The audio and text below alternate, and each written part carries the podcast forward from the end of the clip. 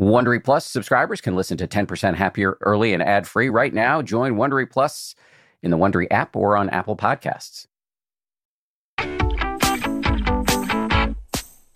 This is the 10% Happier podcast. I'm Dan Harris.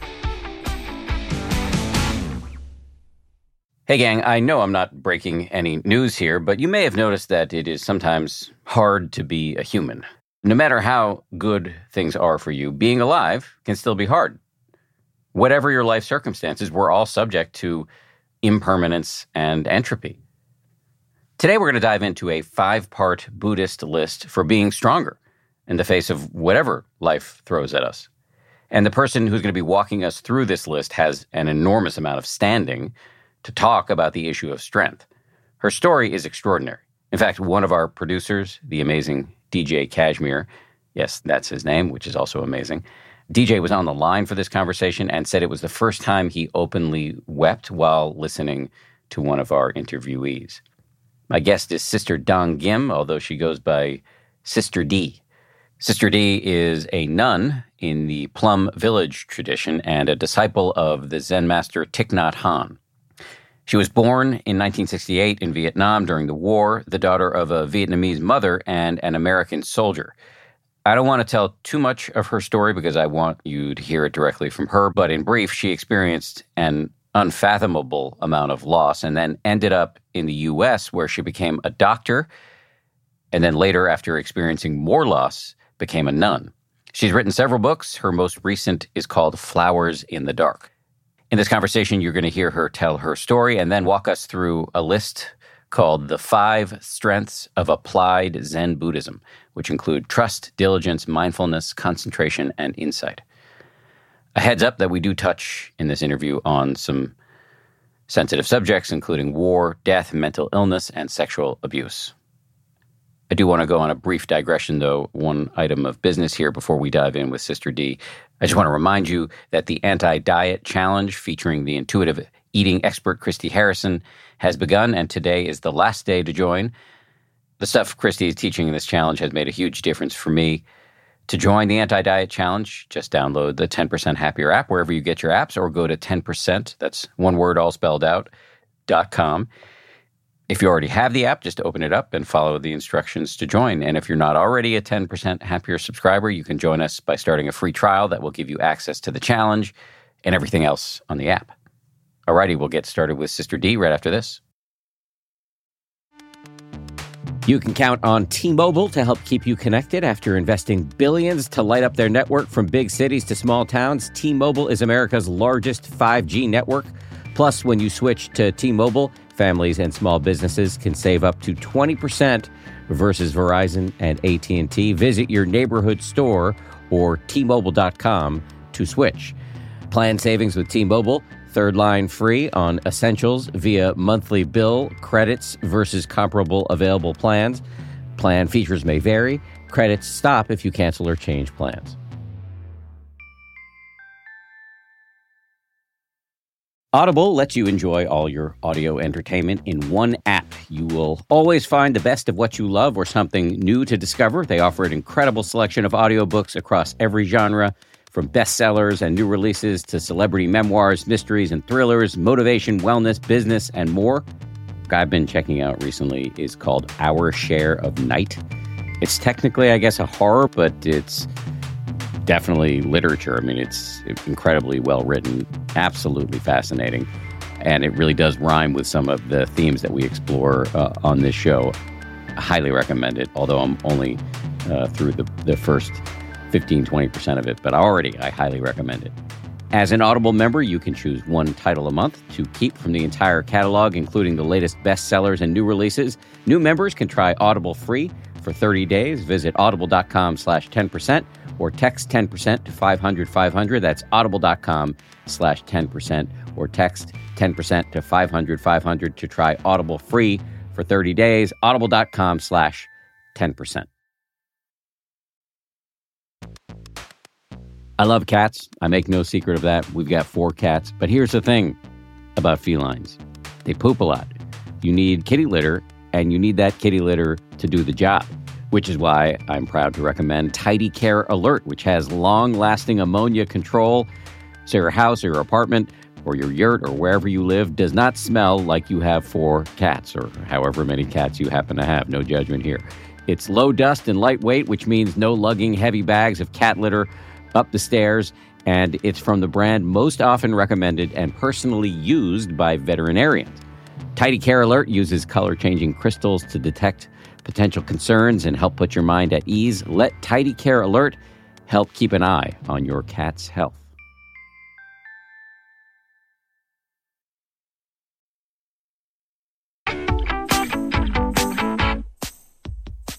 Sister D, welcome to the show. Thank you. There are so many things to talk about, but if you're comfortable, I would love to start with your story, which is extraordinary. Your story of how you became a Buddhist nun. Can you share that?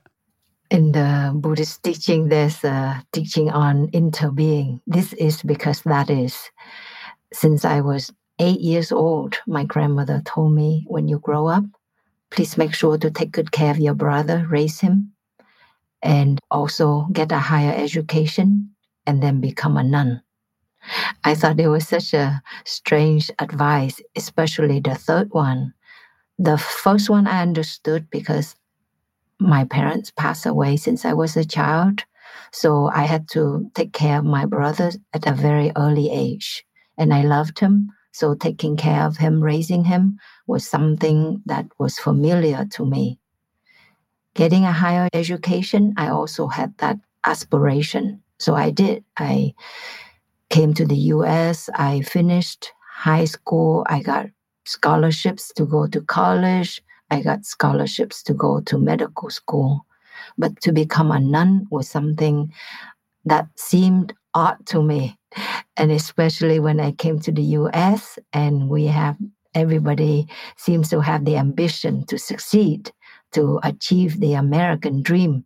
So I didn't really think I would become a nun. But while I was in medical school and I had a partner, he was very spiritual, very kind, loving. He was my soulmate. And he died suddenly in an accident. He went swimming at Half Moon Bay in San Francisco and he died. And I just woke up to this reality that somebody who was there the day before and the next day he wasn't there anymore. And I just touched very deep suffering in me because he was somebody very spiritual, happy, peaceful. And when he died, to be honest, I didn't regret it for him. But the question was for me will I be able to say I have lived my life if I were to die in the midst of the day? Will I be able to say I had peace in my life? And the answer was unfortunately a resoundingly no. And I just had to face the decision whether to continue with medicine or to go pursue a spiritual life where I may be able to cultivate peace. Or even I faced the question should I even live anymore? And fortunately, three weeks before John died, I had met our teacher, Zen Master Thich and the Plum Village community at a retreat. And in particular, I met the mindfulness practice. And I felt the mindfulness practice was something very concrete, very scientific, not superstitious or devotional. And I found some peace while I was at the retreat. And so I had this hope that if I were to pursue a spiritual life, I would be able to cultivate that peace so that I could be able to live with myself for the rest of my life. And that brought me to the decision of leaving medicine and going to France, where our teacher was at the moment. And then I became an aspirant three months after John passed away, and I ordained about eight months after he died. And it's been 21 years now that I've been a nun. Hmm. So you never ended up working as a doctor? I graduated from medical school. I was in residency. So, yes, I started working as a doctor in a hospital. But you left all of that training behind and decided that the better use for your time on the planet would be training in mindfulness as a nun. Yes, because at that moment when John passed away, it was as if everything crumbled for me.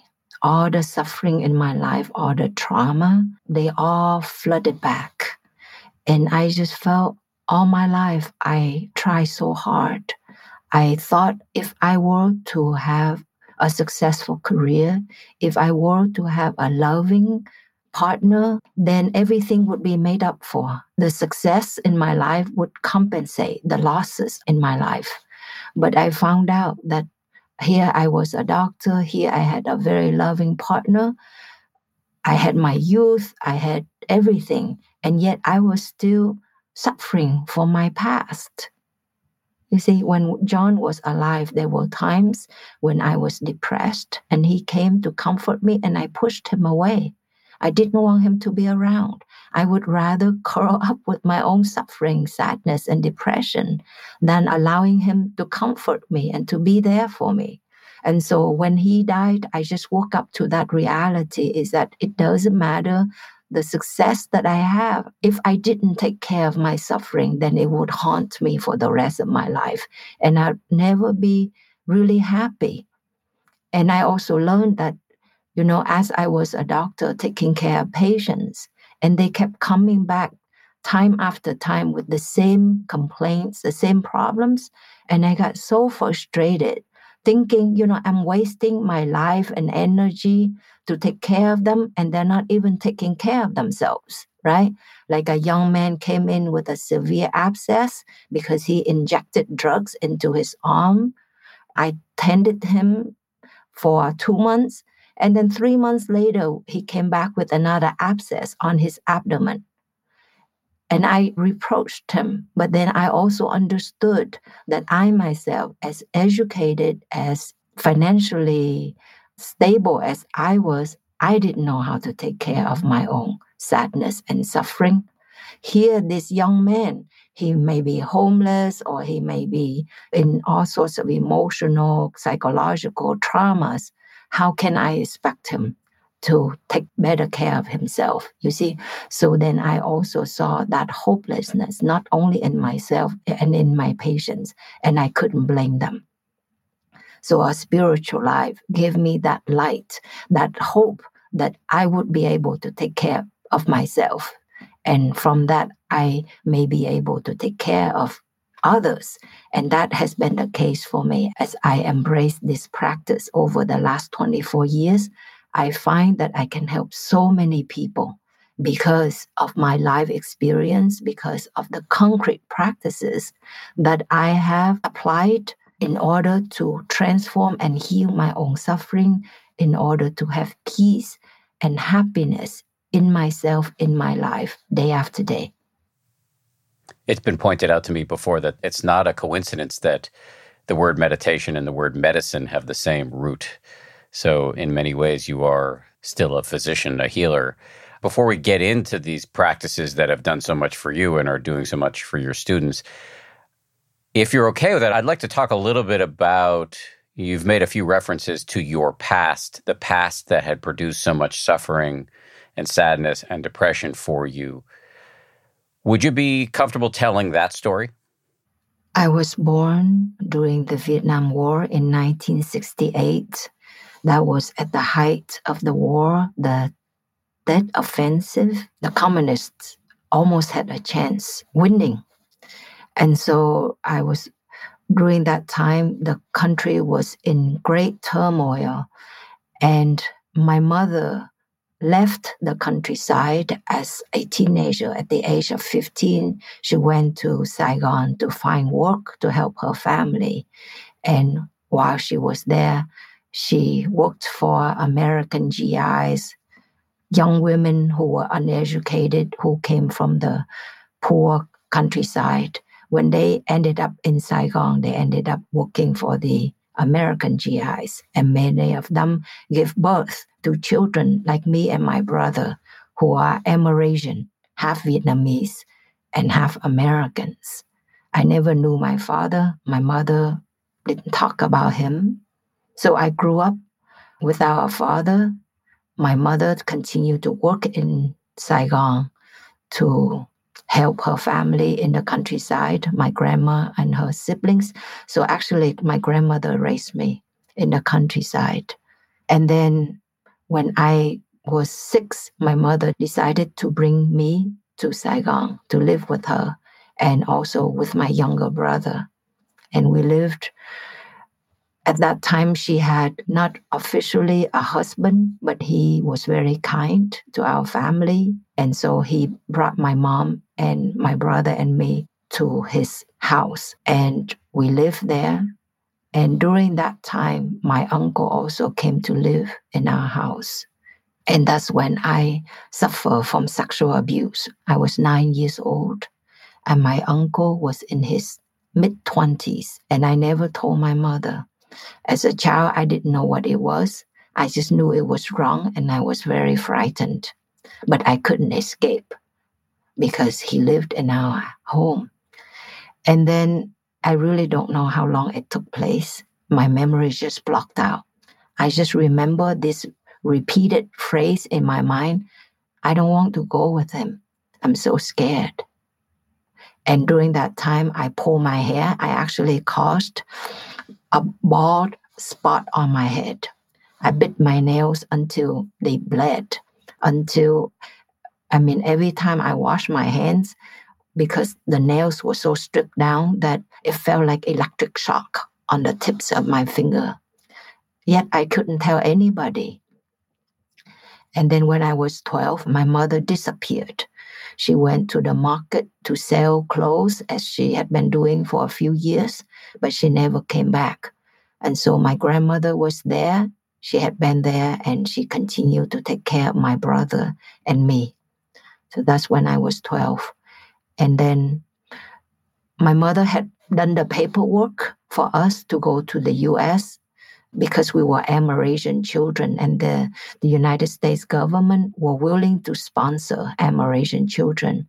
But when the paperwork came through, my mother wasn't there anymore and I was only 12 and my brother was only 8. So my grandmother kept us. We didn't go. And then when I was 15, my grandmother told my aunt to do the paperwork again. And that went through. And so when I was almost 17, the paperwork went through, and my brother and I came to the US together. We lived with foster parents.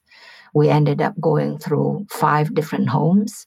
My brother went through five homes. I went through three homes because the first foster home we lived, the foster mother was kind, but she was a nurse and she worked at night so in the daytime, my brother was left home with her son. I was working at night during the summer to make money to send to my grandmother to help my family. And one morning I came home and I saw the young boy, the foster mother's son. He was sitting on top of my brother. They were of the same age, but he was like one and a half times bigger than my brother. And he was beating my brother. You know, they were children. But when I saw that, I couldn't bear it. And I told the agency, please take us out of this home. My brother grew up being beaten every day because he was an Amerasian. They called him communist. They called him all sorts of evil names and they beat him. And here we came to the US and now he's beaten again. While they try to find a replacement, we ended up staying in many different foster homes. So those are some of the things that I went through in life you know, losing parents of a very early age, you know, experiencing sexual abuse, going to a new country with no language, with no family members, just living in foster homes. And so I didn't know how to take care of all of that suffering in me. So that would manifest frequently as migraine headaches, as bouts of depression, even though I was a very hardworking person, a very studious person, but I would face that nightmare again and again in my daytime as well as my sleep. It's just an incredible story. It's extraordinarily moving. And it makes me think about two seemingly contradictory things. One, just the seemingly bottomless capacity for human cruelty. You know, you just lived at the cross currents of loss, sexual abuse, war. And then the other thing I was thinking about is the seemingly bottomless capacity for some human beings to be strong and resilient in the face of seemingly whatever is thrown in their path. And the fact that you were able to endure all of that, come to a different country, learn a new language, excel in your studies to the point where you became a doctor, which requires, as we all know, an enormous amount of intelligence and persistence. Yeah, it's just an amazing story. And on top of all of that, your willingness to just describe the narrative so clearly and openly and frankly, I am in awe. So I appreciate that very much.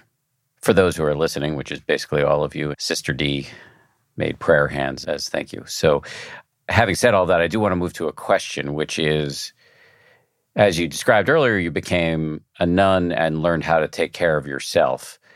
I'm curious, what does that mean? How did meditation teach you to take care of yourself? We learn that meditation is like a bird with two wings. One wing of meditation is stopping, and the other wing is deep looking. Stopping means stopping the mind from running back to the past, getting lost in what's going on, or getting lost in the future, in our imagination, ambition, vision about the future. And also, the other wing is to practice deep looking, to see the reality as it is, and to live our life as deeply as possible in the here and the now. I suffer most of my life surely because of the circumstances that I had to go through. And as a child, I really had no choice. I had no escape.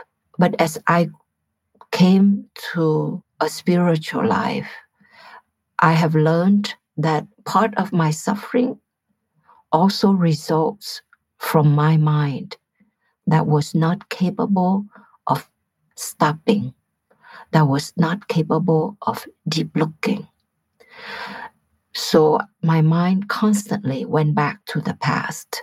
Consciously, I was thinking of certain things about the past, and that made me sad. Something that happens in the day, what I see, what I saw, what I heard, what I felt, also triggered certain memories that depressed me, plunge me into an episode of depression or at least some anxiety or sorrow. Subconsciously, my mind was also doing that because every so often I would have nightmares about being chased, being pushed down, about being lost, not knowing where I was, being abandoned. And that caused me deep sadness as well when I woke up so consciously and subconsciously, my mind was always at work. The migraines that I experienced, the tiredness, the fatigue of the body, the negative thinking, the negative view towards myself. Am I worthy? Am I good enough? All of those things were at work constantly. And they just impeded, even if I had great capacity, all those negative thinkings would affect me. But when I came to meditation, I learned, for example, to come back to the breath, to have mindful breathing, to be aware of my in breath and out breath, to anchor my mind in my breathing, to anchor my mind in my body, so that the mind is not free like a wild horse that roams to the past, that gallops to the future, that is circling around. You see, I learned to be aware of my mind and bring it back to the present moment. By having the mind in the present moment, I also see that I'm no longer a victim. I'm not a nine year old child who's sexually abused. I'm not a 12 year old child whose mother just disappeared out of the blue one day. But I am now a young woman, fully educated, fully in control of my life. And now I am a nun. I can take care of myself. You see, that's deep looking to see the reality as it is and not to behave as a victim, not to react as a victim anymore.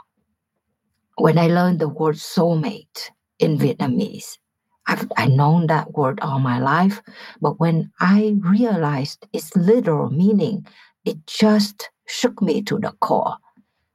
Tri kỷ are the words for soulmate. Tri means to remember, to know, to master. Kỷ means oneself. A soulmate is who remembers, who knows, who takes good care of herself, who masters her, his, their feelings and thoughts and suffering. So in the spiritual life, I have learned, I continue to learn to be my own soulmate. And I feel that over the years now, I can speak about my past without reliving the trauma. Because time alone doesn't heal us. Time alone doesn't heal us. Because I've lived this life. Now I'm 50 years old.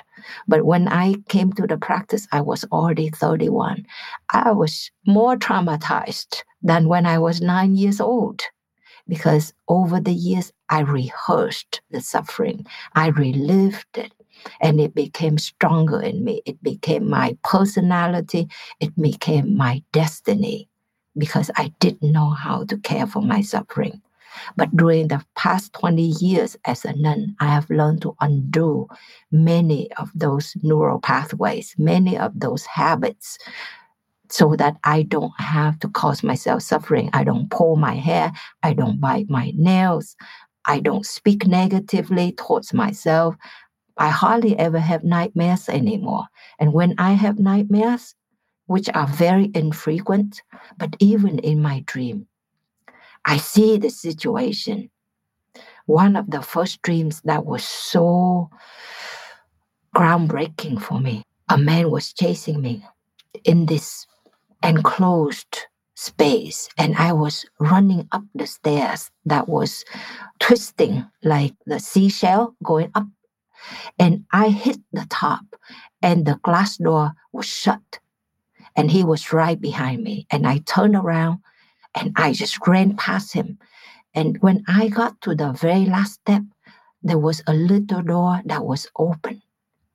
And in my mind, I thought I can run through it. But you know what? I stood right by the door and I faced him. And as soon as he got to the last step, he was running to the last step. He saw me and he was startled and he stopped. And then he slowly walked out through that door. And I closed that door ever so slowly and gently. And I woke up right in that moment. And I thought to myself, my whole life, I ran away. In my day life and also in my sleep, I would always run away when I see something horrifying, when somebody is chasing me. This was the very first time in my life I stopped running. And it was so empowering for me. And that's what we do in our daily life as a practitioner. We learn to stop running, stop running in our mind, stop running in our speech, stop running in our bodily actions. We learn to dwell stably with clarity in the present moment, and we respond to the situation as it is now, and we don't react through the lens of the past as a victim. Thank you, Dan. Thank you. Also, something else I think I heard in that story of the dream is you're describing dwelling stably in the present moment as things are, no matter how they are. So you're turning toward the source of your suffering. And a evolutionarily evolved coping mechanism is to fight it, run from it, or pretend it's not there, self medicate with shopping or gambling or booze. And what you're saying is, no, we can be awake right now and whatever demon is running down the stairs at us, we can stare at it. And there's something about the way the mind works that tends to disarm the demon. Yes, Dan. I just want to thank you for being very sensitive, very compassionate. with your questions and also with your comments. It is true to me in that dream when I turned around and to look at that demon. I didn't see him as a demon. I didn't see him as something threatening. I just stood and looked at him. And that's what I've learned to do in my life. When we label something as frightening, threatening, demonic, evil, it's something outside of us and it's something grander than us that we cannot take care of. And so we're fearful. But I have learned to see that the victim and the perpetrator are in each other. There's that nature of interbeing. You are in me, and I am in you. I am because you are, and you are not because I'm not. I've also become a perpetrator over the years.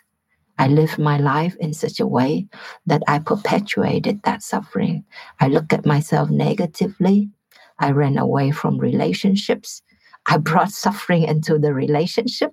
Just like I told you, I would rather curl up with my suffering instead of allowing John to be there for me to comfort me. So, in that way, all of us have suffered to some extent, and we usually run away from it.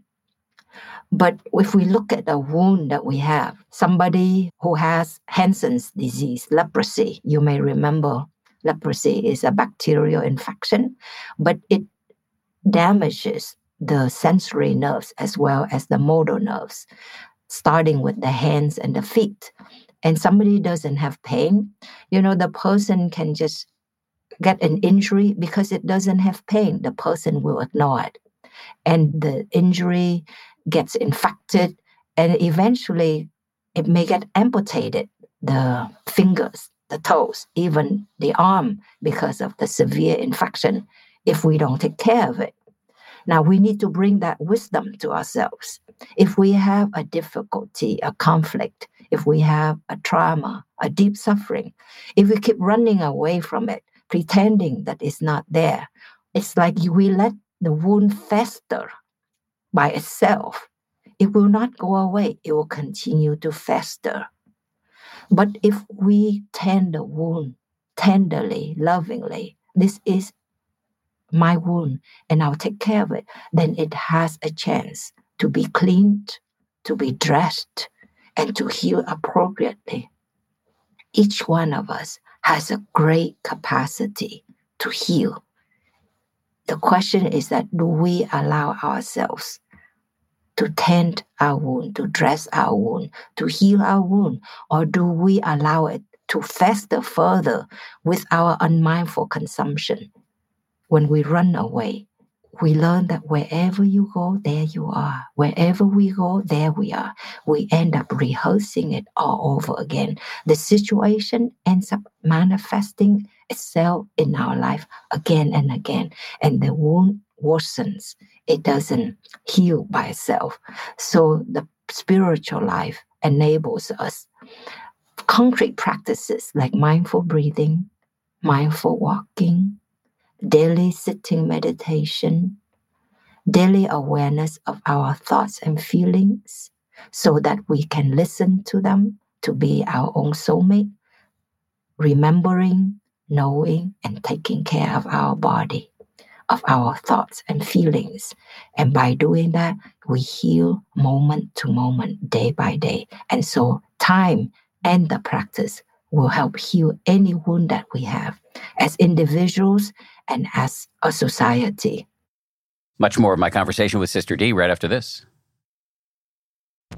It's spring, and that means it's graduation season, and I've got an idea for an incredibly fun graduation gift or party favor. Did you know that you can get personalized M&Ms? You can choose from over 20 colors and add your graduate's name, graduation themed graphics, or photos which are printed directly on the candy. I recently got a sample of some of these personalized M&Ms. Uh, they showed up in my mailbox. They got my face on them, which makes it a little bit awkward for me to eat them personally. I'm doing it anyway. The M&Ms I got also include the words 10% happier to which I have a deep attachment. I was kind of thrilled uh, when I saw them. I was wondering if they were a gift from somebody on the uh, 10th anniversary of the 10% Happier book. Turns out they weren't. They were a gift from uh, M&M's, who are now a sponsor of this show. So thank you, M&M's. Uh, for sponsoring this show and for the delicious treat. You can visit MMS.com to create your own unique custom gifts and memorable party favors for graduations, weddings, birthdays, and more. That's MMS.com. Use code HAPPIER to receive 15% off your next order.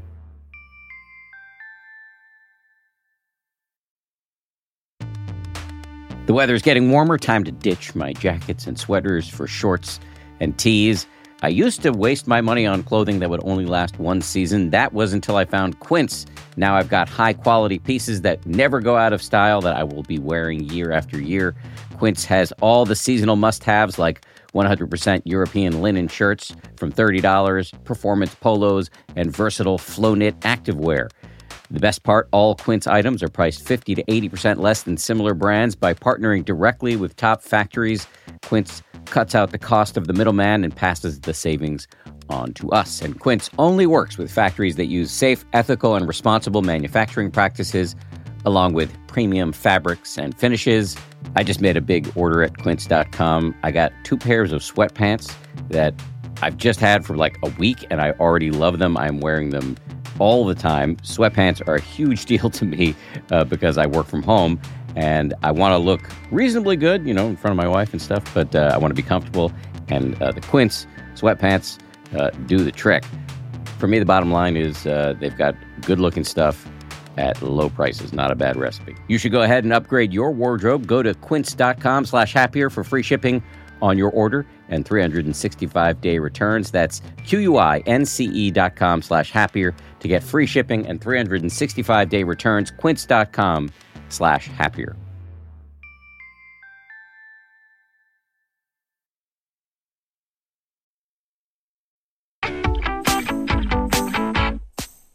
You use the term concrete practices, and I I think it makes sense to dive into that. In your new book, there are a lot of concrete practices, but I thought in this conversation we would dwell, if you're okay with it, on the five strengths of applied Zen Buddhism. That's your term. Does that make sense to dive into those five strengths? Yes, my dear. Okay. So let's go through them one by one. The first of these strengths is trust. What does that mean? Yes, I. Uh addressed trust because that is an issue of those who have gone through difficult relationships and trauma. We lose trust. Children, we learn to develop trust with our parents, with our caregiver. And those who experience abandonment, physical, emotional, sexual abuse lose that trust. And not only we lose trust in our parents, our caregivers, we also lose trust in those later on when we grow up, in those that we make commitment to work with or to love or to marry. It becomes a pattern of mistrust, of distrust. And most devastatingly, I've discovered in myself that as victims, we learn to distrust ourselves first and foremost. We perpetuate the trauma by abandoning ourselves. Some of us abandon ourselves for work, for a career, for money, for sex, for relationships. We distract ourselves from ourselves. So we don't trust that we are able to take care of ourselves, of our suffering. So we run away from ourselves in that way. And so that mistrust towards ourselves is, to me, most devastating. In a spiritual life, we learn to come back moment to moment to our breathing. Breathing in, I'm aware that this is an in breath. Breathing out, I'm aware that this is an out breath, in breath, out breath. It sounds so simple, but I guarantee most of us cannot do that because the mind is like a wild horse. Is like a monkey that jumps, that runs all the time, is not able to come back to the body, to the breath. So, moment to moment, as we train to come back to the breath, we are cultivating trust that yes, I'm able to come back to myself, to my breath, to my body, to my own mind. I'm able to be here for myself, for what's going on right now. There may be pain in my back, there may be pain in my chest, there may be sadness in me. I'm here, breathing with that, tending that, addressing it. And it's incredible when you are able to do that little and little, you gain that trust that you can care for yourself, that you can love yourself, that you are your own soulmate. It is so empowering. That trust must be cultivated day by day. And so, Erikson's stages of trust versus mistrust and development, it doesn't just take place when you are a child, it takes place throughout your life. And mindfulness practices help us to cultivate that trust. Are there specific practices within mindfulness training, you know, beyond the basic? And this is in no way to diminish the power of basic mindfulness meditation where you feel the breath coming in, feel the breath going out. Every time you get distracted, you start again. Are there other practices that you think listeners could do that would help them train up this trust that you're describing? Well, we have the formal practice of sitting meditation. Every morning we sit at 5:45 and every evening we sit at 4:30. And we sit for 45 minutes in the morning and 30 minutes in the evening. During that time, you close your eyes so you're not distracted by sights outside you sitting quietly, you're not listening to music or conversation, you're not eating, you're not smelling whatever that is out there. Your body is in a stable posture. So all you have really is your mind to come back to your body and the thoughts and the feelings. And that all has trained me to be still and to be with myself, literally I cannot talk. I cannot turn on the music, cannot go to the internet. I sit with the community and learn to be my own soulmate. Scan through my breathing, scan through my body, quiet down everything, and just listen to the thoughts that arise in me and breathe with them, not being swept away by them, not running away from them, but to just listen to them, just like a third person listening to two people talking. And most of us are not able to listen to ourselves. So to be able to be there for the inner child, the wounded child in us, the person that is suffering inside, and to breathe and say, I'm here, it's okay. I would like to listen to you. I would like to get to know your pain. Tell me, that is very empowering. So we do that every day. But the mindfulness practice is wonderful to me because it's carried outside of the formal sitting meditation sessions. Many people in our society nowadays think, where do I find that luxury of time to sit for 30 minutes and 45 minutes? Ironically, we can spend five hours, eight hours in front of a screen, right? For work, for entertainment, for social connection, etc. But 30 minutes or 45 minutes, we cannot afford it for ourselves. So mindfulness practices can be carried throughout the day. When you're driving, you can come back and breathe while you're driving. And in that way, your mind is not carried away because you can drive automatically. You can be on automatic pilot as you are driving, as you're cooking, as you are working. Then your mind is free to muse to rehearse thoughts that are unpleasant, that are negative, the mind is free to roam back to the past, roam for the future, get lost in all sorts of things. Then suddenly you find yourself getting angry or reactive and you wonder why. It's because the mind has been unchecked. You see, so when we have the mindfulness of the breath, of the body, of the steps throughout the day, the mind is in the present moment. And whatever that arises, you know, and you can correct yourself. If you have a negative thought towards somebody, or somebody appears and you already immediately because of that person's appearance the color the height the you know the the facial features you hear yourself thinking that person is dangerous. I don't like that person.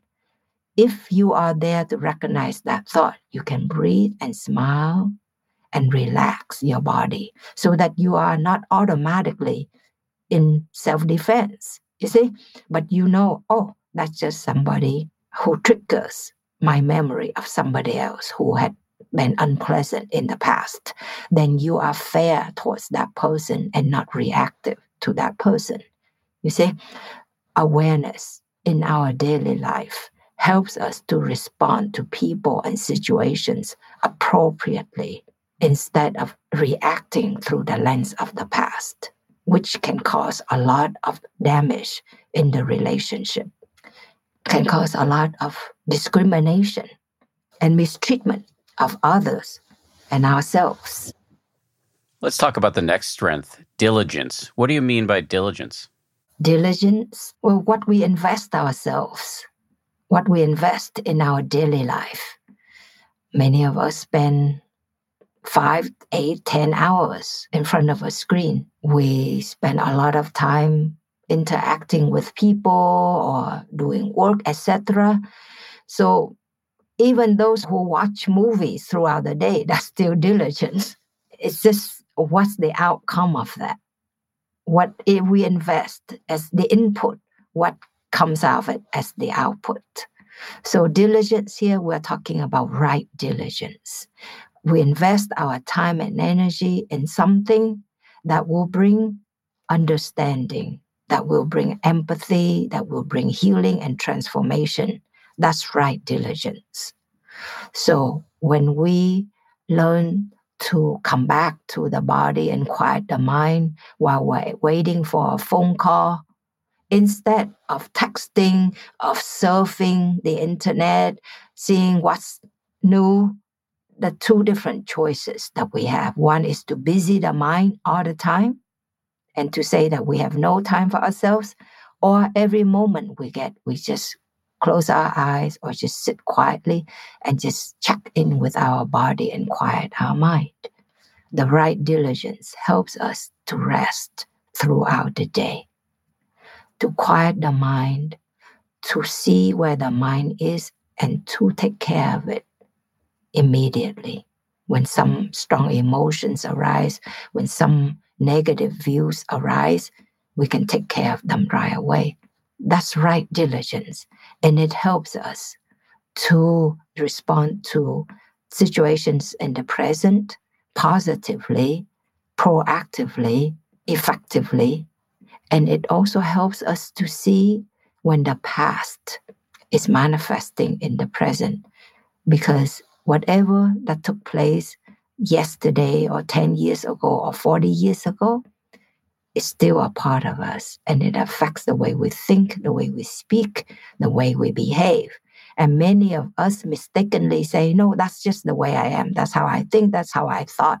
I speak. That's how I behave. But if we give ourselves time and look deeply, we know we are a product of our past. And the past is still very alive in us this moment. So when we are aware of all that, then we can choose, oh, instead of saying this, which will cause people to be offended or to be hurt, I can choose to breathe and to not say anything or to smile or to say it in a different way so that people are more open to receive my comment or feedback. See, so, or instead of hitting pushing, running, getting in the car and driving away, I can also choose to breathe and just sit down and not say or do anything. So it gives us that self dignity, that self control. That's true diligence. And it's undoing the habits that we have accumulated over the years. We have many different coping mechanisms. In some situations, we will fight. Not that a person will fight all the time. Some situations, we will flight. And in some other situations, we will freeze. An example, there was a teenager in a coma, and he had been physically abused by his own biological father for many, a number of years. So he was put in another foster home. And then he was again physically abused by the foster father. And when this doctor put the clothes of his biological father in front of the nose of this teenager who was in a coma, his heart rate totally decreased. His body just became flaccid. And then a few minutes later, the doctor put in front of his nose the clothes of his foster father. His heart rate totally increased and his body tensed up. In a coma, this boy reacted differently to the smells of the clothing.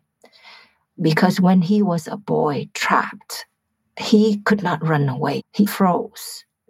He became withdrew. He checked out of his body.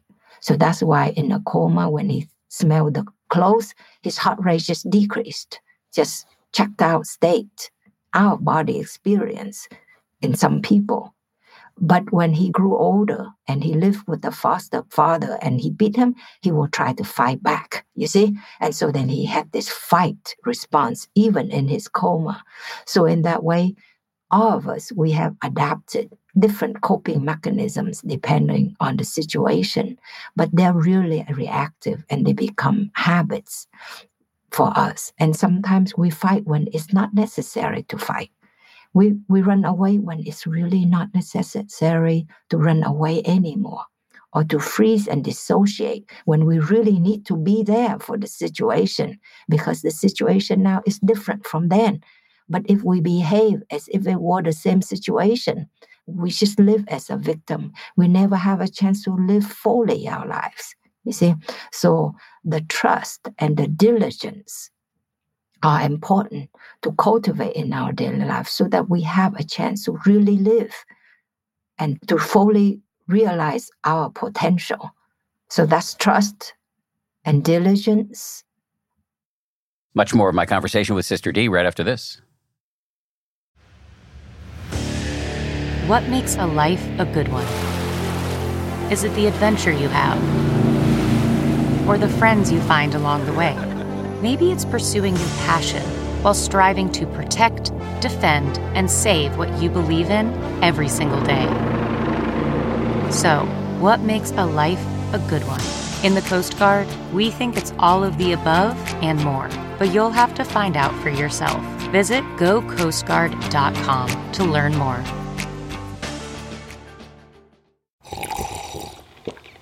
That's not just the sound of that first sip of Morning Joe. It's the sound of someone shopping for a car on Carvana from the comfort of home. That's a good blend. It's time to take it easy, like answering some easy questions to get pre qualified for a car in minutes. Talk about starting the morning right. Just like customizing your terms so your car fits your budget. Mm-mm-mm. Visit Carvana.com or download the app to experience car shopping the way it should be convenient, comfortable. Ah.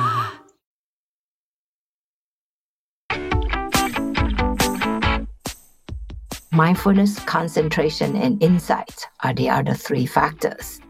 Now, mindfulness in the Chinese character, the upper character is kim, means now, and the lower character is tam, which means heart or mind. So, mindfulness is the mind, the heart that is in the now, the now mind. Isn't that wonderful? Mindfulness is a now mind.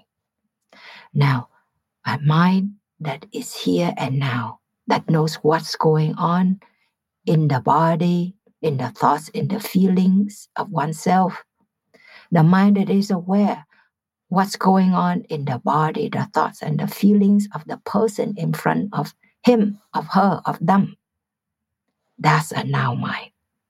And we respond from a now mind and not from a past mind, the future mind, but a now mind. So mindfulness gives us that power to be in the in the here and the now. And we have all of the practices. When you are a practitioner, you really don't float on the cloud or walk on water. You do everything like everybody else. But you are doing it with awareness. You do one thing at a time. Because we think multitasking makes us effective, but multitasking is a myth. Your brain cannot do two things at once. So it does this and it jumps back to B it goes from A to B and B back to A and A to C and C to D and back to B. You see, it just jumps. And so it's never really attentive to anything. And we make mistakes and then we have to redo it and we have to regret it.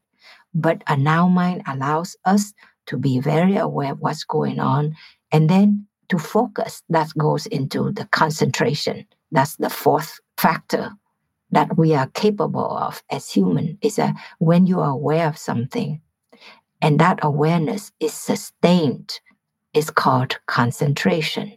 Just like a necklace that is made of the beads, one bead, another bead, another bead. But if you string more beads together, it becomes slowly, it forms a necklace.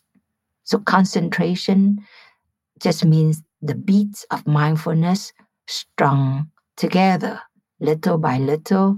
Today, you may be mindful of your breath only once or twice. But 21 years later, for me, when I do sitting meditation, I'm able to follow my breathing more or less the whole way through. Before, I couldn't be aware of more than one breath at a time. Now I can, can sit, and if I count, it will be 600 breaths during my sitting meditation. So you see, mindfulness becomes concentration. And concentration serves like this energy that helps us to pierce through what we need to understand. When I was a child, maybe you did this too, that I would use a piece of saran wrap and rub it on my pen and it'll get really hot. And then I had already torn paper into little tiny pieces and then put that saran wrap over the pieces of paper. It would attract the paper like a magnet. Or you put a magnifier over the piece of paper and the sunlight is shining on the magnifier, you can actually burn the piece of paper when it's so concentrated. The light is directed towards that piece of paper. Concentration has the capacity to do that, to draw things together, to burn the piece of paper, to help us to see what I had gone through in my life. There was not just a long incident, but it was in the setting of a Vietnam War, in the setting of a war torn country, the poverty of the family, I saw my uncle, I saw my mother, I saw my American GI father. They were all victims of the Vietnam War, of the social dynamics. So then, when I saw it like that, I gain empathy for all that are involved. Those that I know, those I don't ever know in my life, they still affect me very deeply. You see, that brings understanding that brings love, empathy. And from that, it burns my wrong view that I did something wrong. That's my penance, that's my karma, my punishment, or I hate my uncle, I want him to go to hell, for example, because those views only perpetuate further suffering. But the right view, the insight, the wisdom helps me to release that hatred towards myself, towards others, helps me to gain love and compassion. You know, recently, when what happened to the Afghans people, and I saw photographs of Afghan people, especially at the military base, and how they try to get out of the country. I relived the experience of the fall of Saigon all over again. All over. It was exactly that. In 1975, 40 something years ago, it took place in Vietnam when the Americans left Vietnam. And what we were left with you know, all of us, children and adults. And now what happens in Afghans? History is repeated itself because we, as peoples, we have not learned our lessons. And so we will cause suffering to ourselves, our own people, and other people in the world again and again if we do not learn that war is not the answer if we do not learn that retaliation and punishment, they're not the answer. And so there will be children, unfortunately, in Afghans who face their lives just like what my brother and I have faced our lives with. That the Vietnamese people have faced these past 40 something years. And many American GIs, the Vietnam vets, that they are still facing in their daily life, those who are still alive, who survived the Vietnam War, many of them are still suffering right now. History repeats itself again and again because we have not learned to stop and look deeply, individually and collectively, and we need to do that. So, the practices of trust, of right diligence, right mindfulness, right concentration and insight will help us not to repeat history in a negative way. It will help us to care for each other better as a human family. It will help us to care for the planet Earth as our mother in a better way so that the latter generations have a chance, have a place to live and to grow. Well, that was a fantastic and I think deeply useful summary of these five practices, these five qualities that can be trained together to make us all stronger. And as you said, there are kind of geopolitical consequences to getting your own self together. This is about making yourself stronger and happier, but you're contributing to society all over the planet. And ideally, this kind of strength and insight and compassion that you're talking about here can be scaled up and I believe many people are worried that this, you know, the clock is ticking. We need to get ourselves together before the pace of climate change and war gets unstoppable. Before I let you go, let me just ask you a question that I ask a lot of our guests, which is Is there something I should have asked but failed to ask? Did I commit any journalistic malpractice here today? You are a very compassionate listener. You have deep wisdom in yourself, Dan. And thank you, Dan and DJ, for doing what you're doing. I am very grateful. And I noticed that your program called 10% Happier. I promise you, when we have more awareness in our daily life, we are 10% happier every time we can release a wrong view, a view of hatred and discrimination. We are definitely 10% happier every moment when we can send love to ourselves, when we can be kind to our body and thoughts and feelings. We are definitely 10% happier and healthier when we are able to look at others with the eyes of understanding and compassion just every moment. It's not 10% happier in a big scale. Just do it just every single moment that we're able to recognize things as they are, to take a mindful step, to give rise to a positive thought, we are more than 10% happier in that moment and freer too. And we don't have to be imprisoned by the past, definitely don't have to be imprisoned by our own thoughts and feelings. We can be a soulmate to ourselves and to each other. And that makes us infinitely freer and happier as a people. and we will take better care of other species of Mother Earth when we're happier. When we're miserable, who cares about other people, right?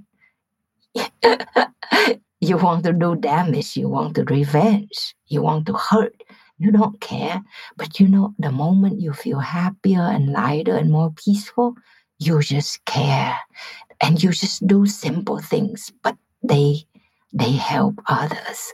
So yes, we all of us need to be 10% happier and more in each moment so that we can take better care of the world. Thank you, dear Dan. Thank you, DJ. Thank you, Sister D. She's also thanking uh, DJ Cashmere, the producer of this episode. And before we go, I just want to read off again the names of Sister D's books. The latest is Flowers in the Dark. It was preceded by Healing, A Woman's Journey from Doctor to Nun, and also Mindfulness as Medicine. So go check out those three books. Sister D, thank you again. Thank you, my dear brother. You are so wonderful. I'm so glad you're out there in the world. I feel the same way about you. Thank you. Bless you. Thanks again to Sister D, and thanks to everybody who worked so hard on the show. They include Samuel Johns, Gabrielle Zuckerman, DJ Cashmere, Justine Davey, Kim Bikama, Maria Wertel, and Jen Poyant. We get audio engineering from our friends over at Ultraviolet Audio. We'll see you all on Friday for a bonus. In fact, I do want to say that this week's bonus is extra special. You may have heard me talk a little bit about the new podcast, 20% Happier, hosted by my friend and colleague Matthew Hepburn. We're going to drop a whole episode in the feed coming up on Friday before we've dropped snippets of episodes, but we're going to actually drop a whole one so you can really hear what it's all about. It's quite powerful. You're going to hear Matthew and a meditation student by the name of Saeed wrestle with a very resonant issue for me and for many people, which is how do you balance ambition with happiness or peace of mind? So that's coming up on Friday. Check it out. If you like 10% Happier, and I hope you do, uh, you can listen early and ad free right now by joining Wondery Plus in the Wondery app or on Apple Podcasts. Prime members can listen ad free on Amazon Music. Before you go, tell us about yourself by filling out a short survey at wondery.com/survey. For more than two centuries, the White House has been the stage for some of the most dramatic scenes in American history. Inspired by the hit podcast American History Tellers, Wondery and William Morrow present the new book, The Hidden History of the White House. Each chapter will bring you inside the fierce power struggles, the world altering decisions, and shocking scandals that have shaped our nation. You'll be there when the very foundations of the White House are laid in 1792, and you'll watch as the British burn it down in 1814. Then you'll hear the intimate conversations between FDR and Winston Churchill as they make plans to defeat Nazi forces in 1941 and you'll be in the Situation Room when President Barack Obama approves the raid to bring down the most infamous terrorist in American history. Pre order The Hidden History of the White House now in hardcover or digital editions wherever you get your books. Once upon a beat. Remember those stories and fables that would capture your imagination and you couldn't wait to see how they would unfold? And now, when you read them as an adult, you think some of these old tales could use a fresh spin. We have a perfect podcast to bring you the stories you remember, remix, and reimagine for the kids in your life today. Join me, DJ Few, and my trusty turntable, Baby Scratch, as we spin up new tales in the New Kids and Family podcast, Once Upon a Beat. Wondery and Tinkercast are bringing you a jam packed, music filled weekly party where hip hop and fables meet. It's Once Upon a Beat. Follow Once Upon a Beat on the Wondery app or wherever you get your podcasts. You can listen to Once Upon a Beat early and ad free right now by joining Wondery Plus in the Wondery app or Wondery Kids Plus in Apple Podcasts. Once Upon a Beat.